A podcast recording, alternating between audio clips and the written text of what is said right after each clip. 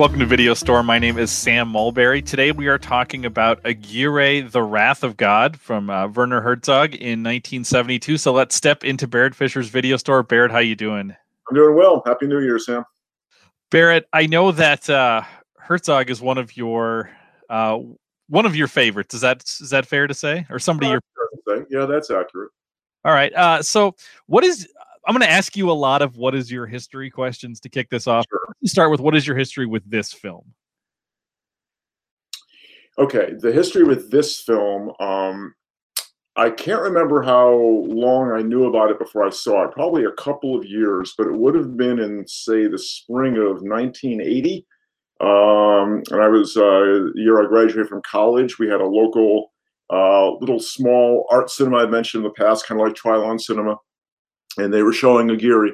And um, Amy and I went to see it, and unbeknownst to both of us, Amy was actually, we were dating at the time, now my wife, she was in the process of getting ill.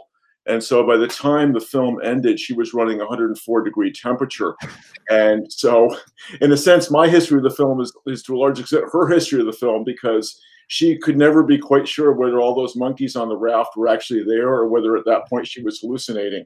How so, perfect is that? How perfect is that for that movie? Exactly. So it's you know because at the end of the film you have this whole question of you know are they really seeing the boat in the tree? Were they hallucinating? And that's exactly how Amy experienced the film, and I guess I kind of did vicariously as well. So it seems to me to be the perfect Herzogian experience to watch one of his films in a fever dream because well, his films are in many respects fever dreams. I was gonna say, you know, people sometimes talk about, you know, if they ever meet this celebrity or this, like, like what would be the story that would get you into the conversation? You have a perfect one. That is great. if you ever meet him, you can tell you can tell that story. Now it's interesting. So you saw this 1980. That's not long after it it finally came to the U.S. because this was made in 1972, but it from my reading, it sounds like it wasn't until 1977 that this made its way to the U.S. Yeah. So my my previous history with Herzog, the reason I was interested in Herzog was I was a German English double major as an undergraduate. And so one of our assignments in my German classes, we were given um, a German magazine, probably Der Spiegel or something like that, and just pick an article of interest to you. And so I happened to pick an article about the the German New Wave cinema. Uh, and so that's got that's what got me. That's when I first read about Herzog. I read about Fassbinder. So I got really interested in German film. So I think this was probably the first Herzog film I saw because at the time, you know, there wasn't much, there people weren't watching DVDs or, or even VHSs, so you just had to wait for a cinema to show it. Um, so what makes uh, and, and I think I'm starting to. I was telling you before we started that I kind of went down a, a Herzog rabbit hole this weekend. So I think I'm starting to have a sense of how you might answer this question, but what makes a Herzog movie a Herzog movie? Um, Herzog is interested in extremes of human behavior. He's he's interested in extremes of geography. That's why he, you know, something like Aguirre, which is filmed, you know, on location. Um, he's interested in extreme. In, he's interested in people who do either extreme things or odd things. He often makes films about people who have very odd vocations or or actually odd obsessions. I would say that for Herzog, when people are obsessed with something, uh, when people relentlessly follow one thing, the way he follows filmmaking, that's what he finds finds most interesting. So he looks in the extremes of human behavior to try to figure out what the nature of humanity is. To, so to me, there's always something kind of um, there's something kind of off kilter about any Herzog film, but it's it's in it's in putting things off kilter that he helps you to try to see how things look right side up, if that makes any sense, or maybe they don't make any sense right side up. He's not really sure. That's really fascinating because he, along with directing feature films, he's also uh, a pretty prolific documentary filmmaker as well. Um, and it, it's interesting the way you describe that, like you know sort of interested in people with obsessions i mean that's that is uh my favorite Errol Morris movies I would describe in in a similar vein in that way. So, um, and it's interesting because when you watch this, when you watch this movie, this has a, it has a an amazing opening shot, um, but it also feels like a documentary shot, and a lot of this movie actually feels like it's shot in documentary or shot in that in that way, even in terms of there's water or smudges on the lenses when they're in the jungle at certain points. Uh, and even the way the the priest's uh, voiceover works kind of feels like I keep I kept having to remind myself this isn't a documentary about these people going out into the jungle to tell a story. This is a feature film telling this story. It just feels like a documentary. Well, I think I think there's a couple reasons for that, Sam. I think part of it is just just because everything is shot on location and chronologically. So the way the film unfolds chronologically is exactly the way it was shot. It's and it's it's almost as though Herzog was making both Apocalypse Now and Hearts of Darkness at the same time. Exactly. Uh, and it's a very subjective camera. And, uh, you know, one of the articles I've read about this pointed out that the camera really is part of the expedition. Uh, and so you you don't have the distance. I mean, you do get a few shots, you know, from the shore of, of the raft. Most of the time, when you see the raft, you're on the raft or you're evidently in a raft right next to it. But before I forget, since you said Errol Morris, I want to be sure I touch on this. Did you discover the Errol Morris Werner Herzog connection? Yes, yeah, I think you told this story um, when we talked about Fast, Cheap, and Out of Control. Although I didn't make that connection until watching this and reading about it, and I encountered this story uh, as well. So you can tell it again, though. I think it's a good. Yeah, well, that, that, for the audience that may not have heard that before, but yeah, there's a short documentary called called er, uh, Werner Herzog eats his shoe, um, and it's available on YouTube, evidently. Uh, and it's because it was Herzog who, in a way, in an effort to stimulate Errol Morris to finish Gates of Heaven, uh, told him that if Morris got it made, he would eat his shoe, and in fact, he does. Um, and that short documentary was made by Les Blank, who went on to make a great documentary about Herzog's um, uh, subsequent film with Kinski, uh, Fitzcarraldo, which is very similar. Another film made about uh, this guy who wants to ha- have an opera house in the middle of the Amazon. And Les Blank's film, Burden of Dreams, uh, is in some ways an even better film than Fitzcarraldo, just as Hearts of Darkness is just as good a film in some ways as Apocalypse Now. Yeah, I, I will say I have not seen Fitzcarraldo, but the amount that I read about that movie, uh, it was quite a bit because it's it's fascinating to me because, um, like you said, Herzog is he both is interested in people with these obsessions, but he also, in that case, wants to do what they did. Like like they actually move a ship over over yeah. not a mountain exactly but over this big hill right like it's a, so it's a movie about a person who's trying to do this impossible thing and in doing it he does the thing yes, which yes. is fascinating uh, which which brings me to to one of my uh, one of the lines that struck me from this movie that seems to reflect uh, maybe what Herzog is doing a little bit. It's towards the end of the movie. Uh, Aguirre says, "We will stage history as others stage plays," yeah. and I thought man, this feels like what what he's doing too. Oh, exactly. Yeah, it, it, exactly. It's uh, yeah, the um, it's it's that it's that, it's that self-referential quality. The, the, the, the, but at the same time, it's it's not self-referential in the way that it's kind of like art for art's sake. It's art and, and life that there's no boundary between art and life in a way with what Herzog does. So you know, staging the film is the same thing as kind of it, it that in itself is an historical act with its own with its own validity. Man, I'm just trying to think what direction uh, to go here. Let's just j- jump into it. So, I one of the things I wrote in my notes because this is where I spent a lot of time is I think we need to talk about Klaus Kinski, but I don't even know exactly how to get into. So let's let's maybe start with his performance in this movie, and then we can um, we can maybe move out from there. Okay.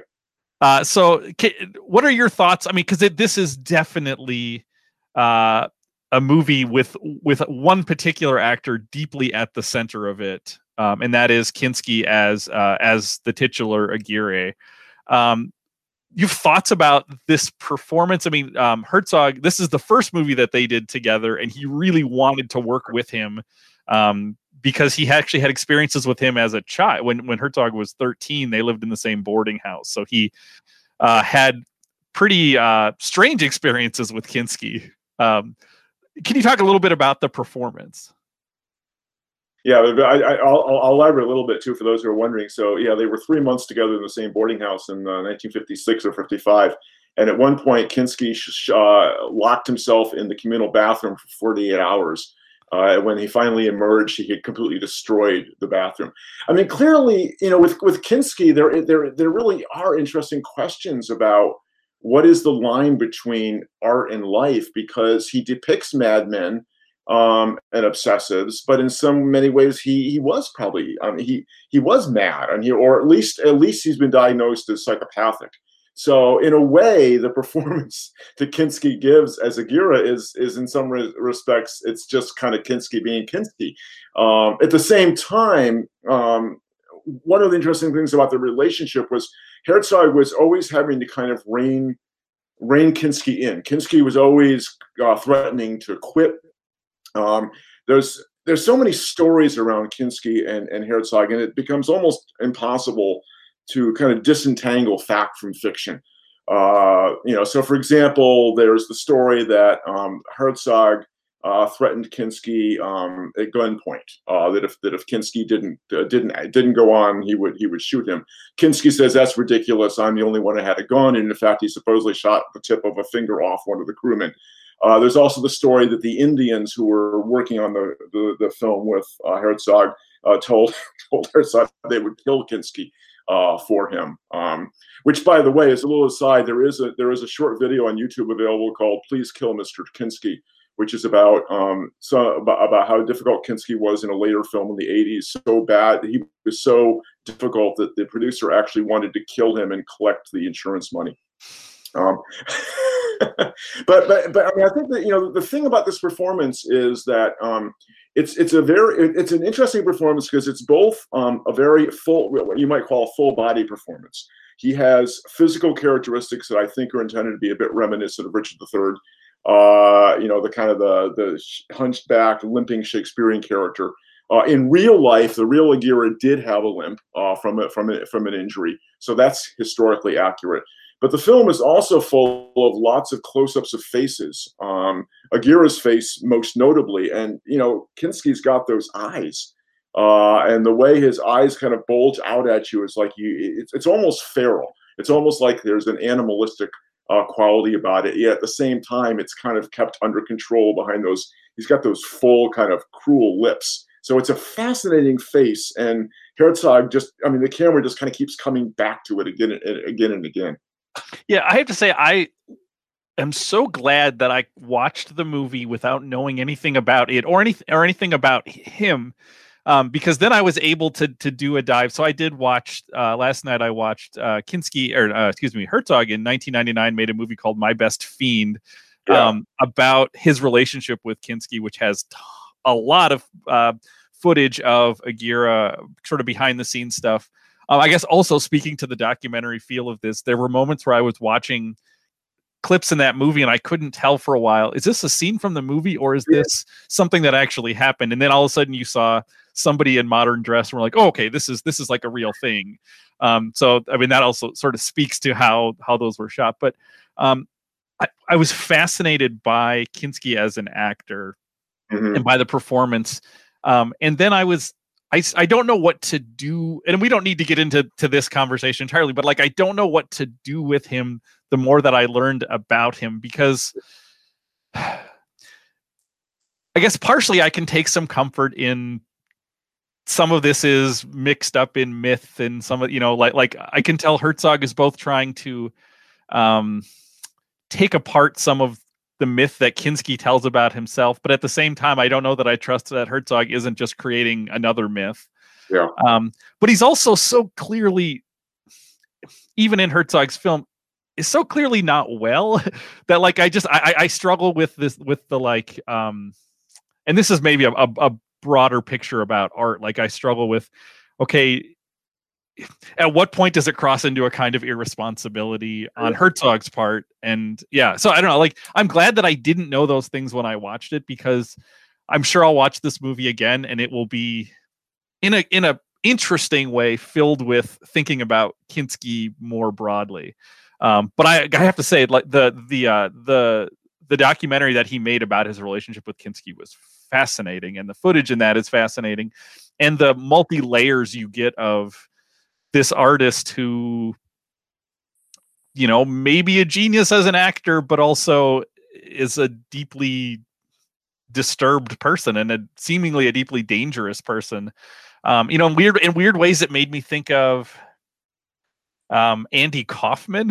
Yeah, yeah, like, like, like like so he does and this is actually the thing he did before aguirre. He was doing this jesus christ tour where he would just get up on stage and berate people and Mhm, people would come and yell at him. And it's and i thought of andy kaufman in that um although i love andy kaufman and i don't know what i feel about klaus kinski you know like it's this this sort of weird it was i find him i just want to know more about him but i'm also afraid of what i would learn if i learned more about him. So it's it's an interesting thing. Yeah, and I think I I think a recent incarnations phenomenon is whatever the whatever it was that Joaquin Phoenix was doing a few years ago, right? I mean, there was this real question. I, maybe it's been settled that he was acting. I don't know, but I, I remember watching him and thinking, is it ethical for me to watch a person actually behave insanely in public, even if he's asking us to do that? And I think that that was ultimately what he was doing as performance art, you know, trying to raise trying to raise those those questions. So you could you could say in a way it's the ultimate method acting, right? I mm-hmm. mean, that's obviously what Kaufman was all about. But with Kaufman, it really became unclear as to at what point was this actually a delusion that he was fully fully committed to. Um, Jim Carrey has toyed with that a little bit as well, and Christian Bale does too. You know, uh, the idea of you know, and Christian Bale, by the way, made a film with uh, with Herzog, one of his better films, Rescue Dawn, uh, in which Bale actually eats a, a live snake. Um, but anyway, so it, it, it does it does raise those interesting questions about what what is okay um, both to do and and to de- to depict. Yeah. Yeah, no, absolutely. And and I think tied to that, another question that I had, and we could kind of step away from Kinski. Um, I would say listeners, if you're interested, it is fascinating. Like, like he is he's a fascinating figure to look at, but there's going to be darkness around it at the same time. Uh, but okay, so to step away from that, as you think about this movie, how much of the greatness of this movie, not unlike a film like Apocalypse Now, is tied into the creation of it like the difficulty of creating it the, i mean because it is the kind of thing i was watching and i and i kept thinking how did they how did he do this? How did he get this shot? Or, or like what must what how must they have done this? Like and, and i don't say that as a negative i actually say that as a positive. I think i think that makes apocalypse now that i think um roger ebert also talked about 2001 a space odyssey in the same way that there's sort of the the the story behind the making of it is is as interesting as the thing itself. So how much of the greatness of the film is tied to that, or how much just on its own merits do you think it's it stands up? That, that, that's a good, that's a good question, Sam. Um, you know, I feel like I'm, I'm going to answer it by not answering it initially, but I, I feel much more that way about Fitzcarraldo. I feel like when I watch Fitzcarraldo, I'm much more aware of the difficulty of making Fitzcarraldo.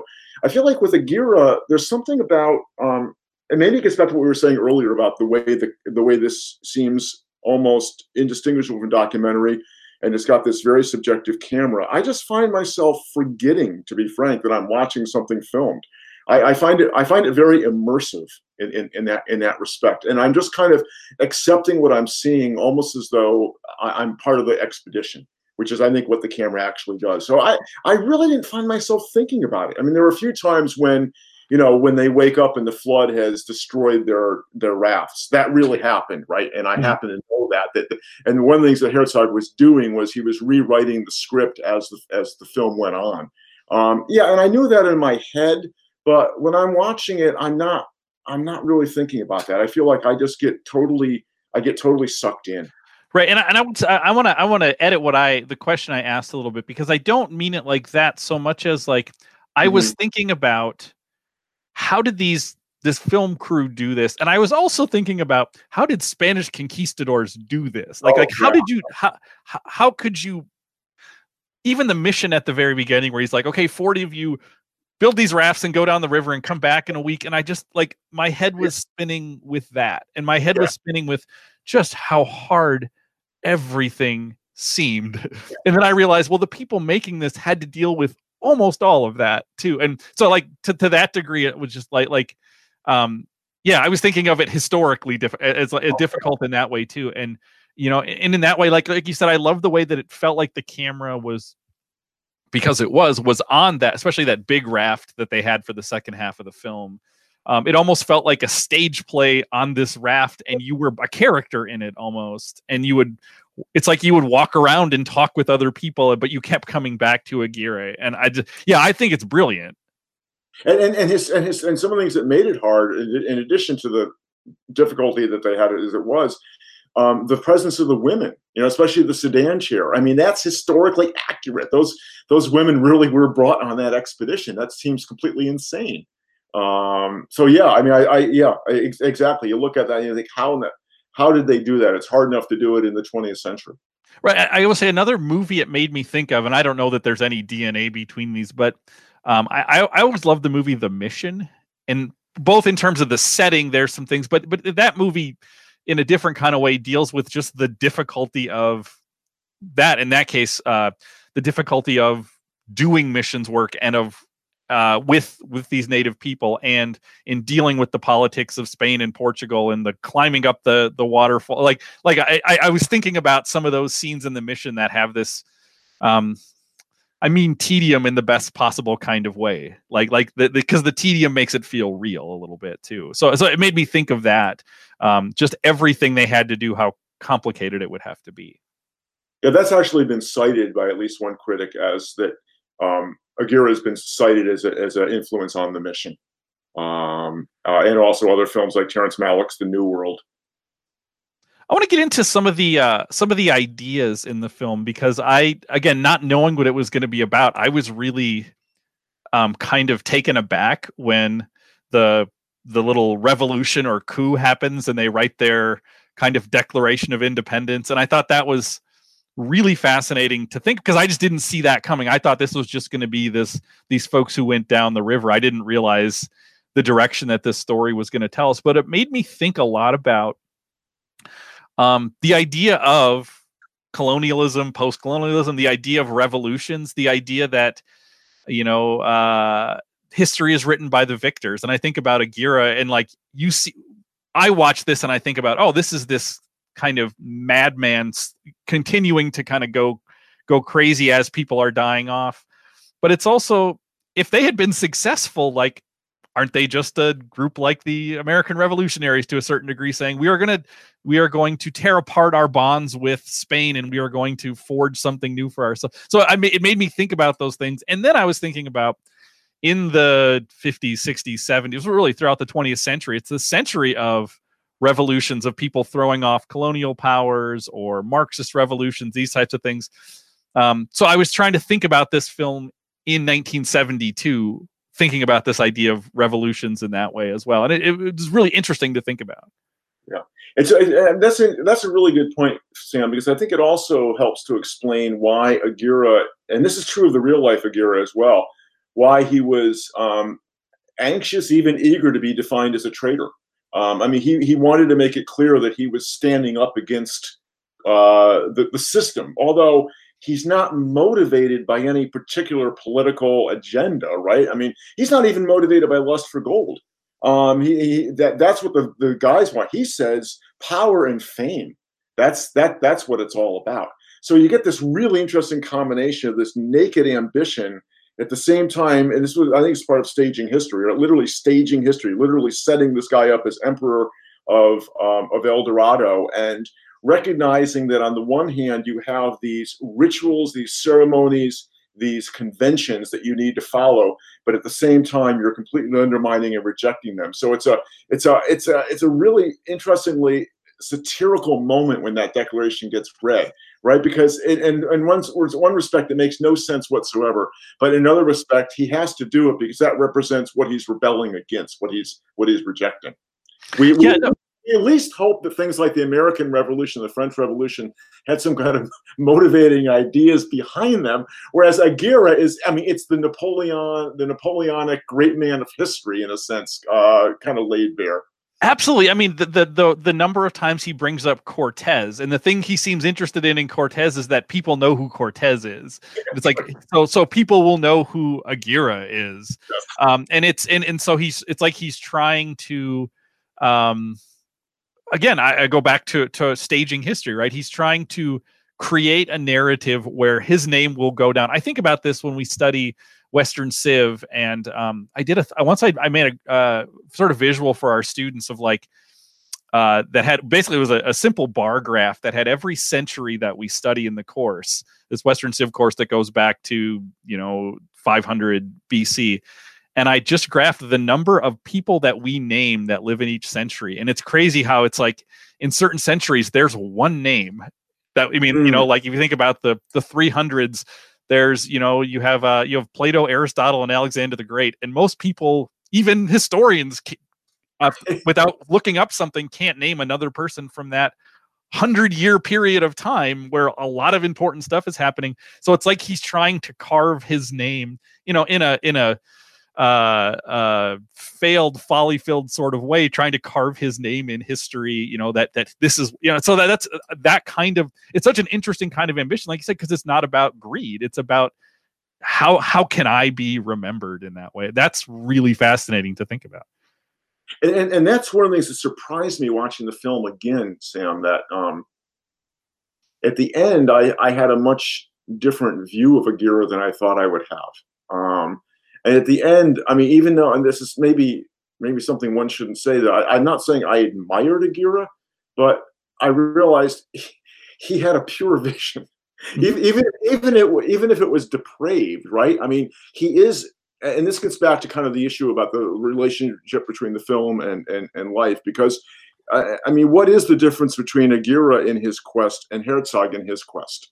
You know that um, what, what you know what's the difference between the imagination that results in beautiful works of art and the imagination that results in in death and destruction and i think that's to kind of go back to what we were talking about earlier about what interests Herzog. I think that's one of the things that interests Herzog because Herzog knows that he himself has those destructive tendencies within. And in a way, Kinski is Herzog's alter ego. I mean, that's that's another reason why they have that that mm-hmm. relationship. Mm-hmm.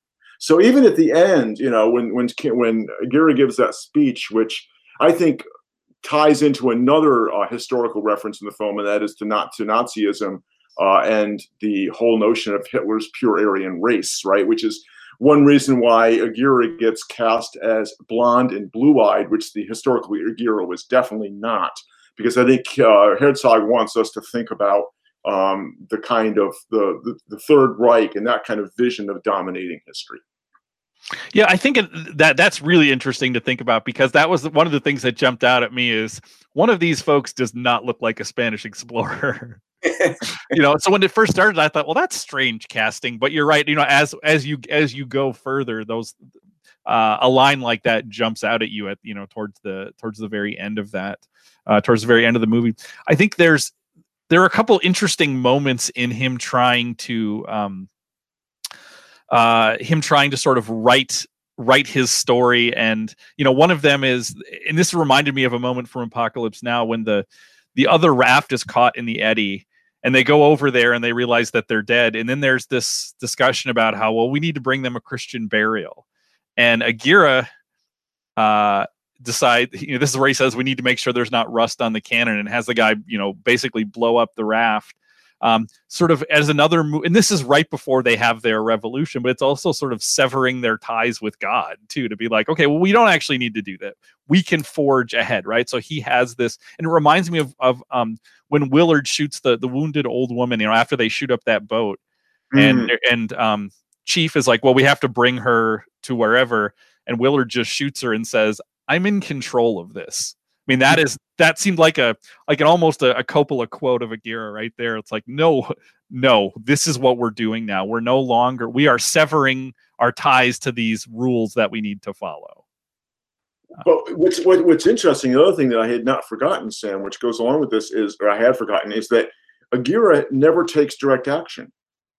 Every, everything happens at his, at his command. So they fire the cannon. The guy that gets beheaded you know, there's uh, the the hang the hanging of of, of uh, the original leader of the expedition. I mean, all of that, and, and you don't even know who kills the emperor, right? When the mm-hmm. after the emperor is dead, it, you never see Aguirre take any direct action, and yet everything is being controlled by him.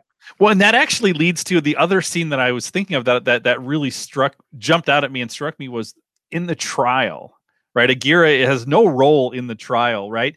And he thinks everything is playing out as he wants and then the new emperor grants clemency and the look on his face yes. when it because it's it it's it sort of reminds me of um okay this is probably a, a, a, jump too far but it reminds me of um thinking of like a like a Nietzschean Superman and surrounded by people who aren't willing to go as far as he is. He's just like, how can you? How can like like I have just created you into this thing, and you're not willing to you to utilize that power that I gave you, and you're you're falling back on these old ideas of clemency and things like this. Um, and that's sort of the beginnings of his severing with the with this idea of the emperor. Like the emperor is just a uh, a stage on the way to the history he wants to write. Like I, I found that moment really fascinating. Well, but what's interesting though, Sam, is that Aguirre can't abrogate. He won't abrogate the rules, right? Because he still, he still. I mean, what what makes him a mastermind in a sense is that he figures out how to manipulate the system. He doesn't completely undermine it in the same way that Hitler, right? Hitler figured out how to manipulate and exploit the German political system. He didn't simply. I mean, the putsch fails, so mm-hmm. he has to go back and he has to try quote more more kind of legitimate means. It, it, it reminds me of the idea that um, you know when you I've also taught that Western civilization course with you, and uh, I remember for some reason talking at one point about um, uh, the punishment for counterfeiters. Um, that and and and one of the things that makes the the the most effective counterfeit is that which looks most like the real thing, not the thing that looks the least like the real thing. So Aguirre is an effective counterfeiter because he makes what he's doing look legitimate when in fact it isn't. If he truly were a madman at that moment of the trial, right, he would have whipped out a sword and just dispatched the guy himself. But he knows he can't do that. Mm-hmm. So that again is why he is truly in the in the in the etymological sense of the word, he is truly diabolical. Hmm. Um, you know, so because he really knows, as the you know, the devil can quote scripture to his own advantage. He really knows the system well enough that he's undermining. To he knows how to play by the rules in order to break the rules. Um, how about so he gives himself this title, Aguirre, the Wrath of God, and he starts to refer to himself as the Wrath of God. Um, talk to me about your thoughts on that as a as a, a, self-proclaimed title. Well, you know, it, it, may or may not be a reference to uh, Christopher Marlowe's Tamburlaine the Great. You know, Shakespeare's contemporary Christopher Marlowe. Tamburlaine the Great called himself the uh, both the scourge and the and the wrath of the wrath of God. Well, I mean, to me, you know, in a, in a film that talks that is so um, critical of, of the ecclesiastical establishment, right? The you've got the priest saying that God is always on the side of the strong um, which is exactly what happened with the church that cooperated with Hitler, of course, right? They aligned mm-hmm. itself with political powers. So there's a sense in which he's the wrath of God. Um, the death and destruction he brings upon the whole expedition, in a way, that is an expression, you could say, of the, of the wrath of God to what these conquistadors are, are, are doing. So for, for Aguirre, it's simply, you know, self-aggrandizement. But I think for Herzog, it becomes a kind of commentary on exactly what uh, how God actually is working out his wrath in a really unexpected way. Yeah, I have to say I loved this movie, and the more we talk about it, the more I think, oh, I hadn't thought about that. I hadn't thought about this connection. So, so uh, this is this is a movie. Even as we talk, is sort of rising in my estimations. You know, I, I think about we've we've watched I think 39 movies at this point, and I, you know, in my head, I sort of I don't have like a full ranking of those movies, but there is sort of this sense of like, okay, well, like where does this movie fit in with that? And and again, as I as I read more and watched more, and even as we've talked about this, I um this movie's one that I definitely want to go back to and and watch again. And thankfully, it's on Amazon Prime, so if you have a Prime membership, you can just go uh, go watch it uh, go watch it again. Uh, what are other things you want to talk about with this movie? Well, I want to pick up on what you said a minute ago, Sam, and that is that um, I think that the film i think one of the reasons why one can watch this film again and again is that it's it's it operates almost like a piece of poetry uh, in part because of how beautifully it, it's filmed and um, and how meditative it is i guess you know one of the things that oh, when i went out on the on the uh, on the web to kind of look at people who talked about apocalypse now in dialogue with or there's a couple websites which is apocalypse now versus aguirre right and and and they name all these kind of features of the film, and in, in most of these stupid comparisons, Aguirre loses out because Apocalypse Now is so much more action oriented and all that. But to me, Apocalypse Apocalypse Now is more like you're you're experiencing a story from from be, with a beginning, a middle, and an, and an end with a lot of narration. And with Aguirre, you're more experiencing a kind of a poetic meditation.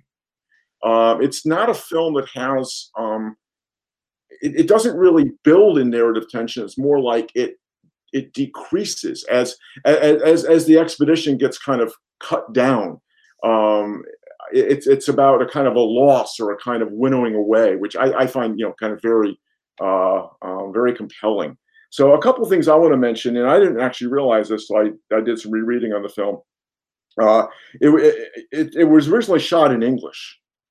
Um, so, you know, you'll notice uh, there's what looks like post-syncing problems, um, but it's because uh, Herzog wasn't happy with English soundtrack, decided to redub it into German, but then Kinski would not um, dub his would not dub his lines because he demanded a ridiculous price that that Herzog wouldn't pay. So the actual words you hear coming out of Aguirre's mouth are not is not actually Kinski's voice. Um, and evidently, if you get the DVD, you actually have the English language version on the DVD, and so you can hear Kinski's Kinski's hmm. English. Um, I do, th- I, I, I, do, I do think it is. Um, one of the other things I wanted to bring up is I do think it's a very uh, anti-colonial film, especially in terms of its of its criticism of the church. Um, and one of the things that is interesting about the film is that supposedly it's narrated from the priest's diary. And one of the continuity issues that one doesn't really think about is the fact that the priest dies. So how is it exactly that we got his diary? Um, but we, well, you you also get the line where he says uh, that the one of the people drank his ink thinking it was medicine, but it's like, but then how are we reading this line if you can't write? but but but it's one of those things where you end up, I think, uh, not even noticing or think or thinking about that. Right.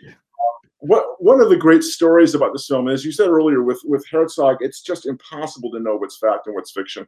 But one of the stories is that he paid the natives to round up those monkeys. They were on the raft at the end. But then the monkeys got sold instead to an American zoo. And supposedly, uh, Kinski went with a friend to the airport posing as a veterinarian, saying Heard the monkeys were shots before they could be shipped. And that's how he supposedly got them back. I don't, I don't, I don't know. But as you said, you know, uh, Herzog is kind of a rabbit hole, uh, yeah. and I think like there's just so many, there's so many stories about him.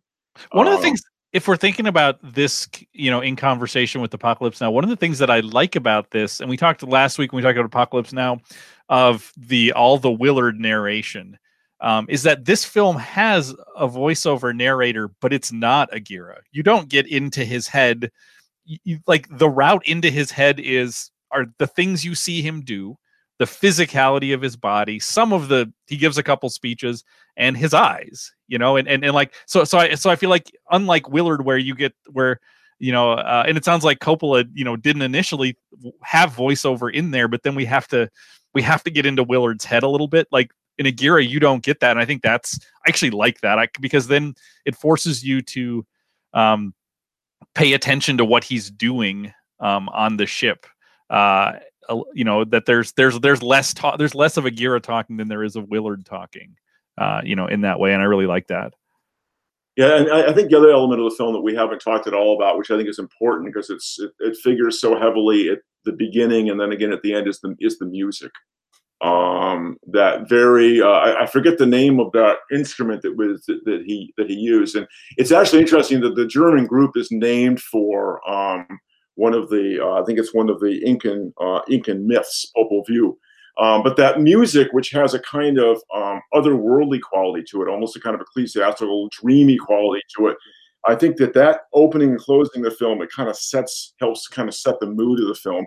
Um, Roger Ebert said something really inter- interesting about Herzog. He said, um, connecting this with the music, he says, of modern filmmakers, Werner Herzog is the most visionary and the most obsessed with great themes he does not want to tell a plotted story, record amusing dialogue. He wants to lift us up into realms of wonder.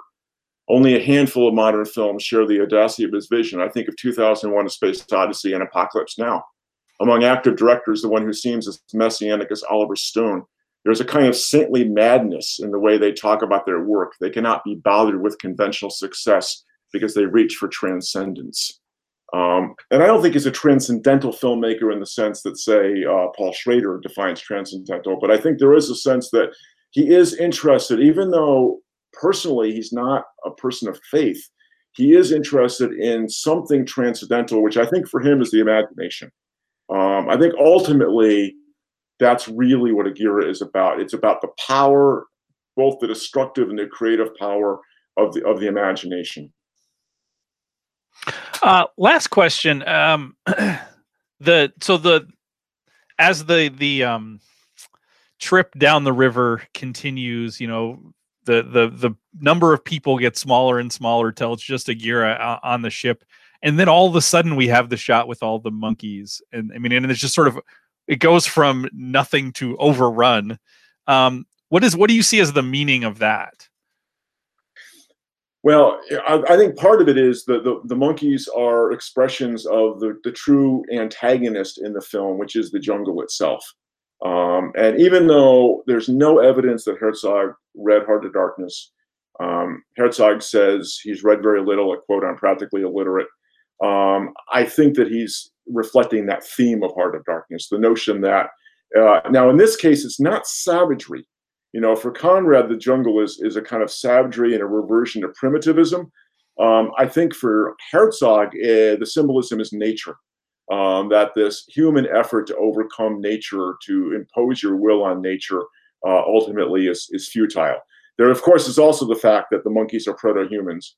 Uh, and so there's that kind of evolutionary uh, uh, element to it as well. But to me, it's it's the, it's the ultimately the triumph of, of the jungle. And the Indians in the film are not expressive of savagery necessarily, even though they have that encounter with the cannibals.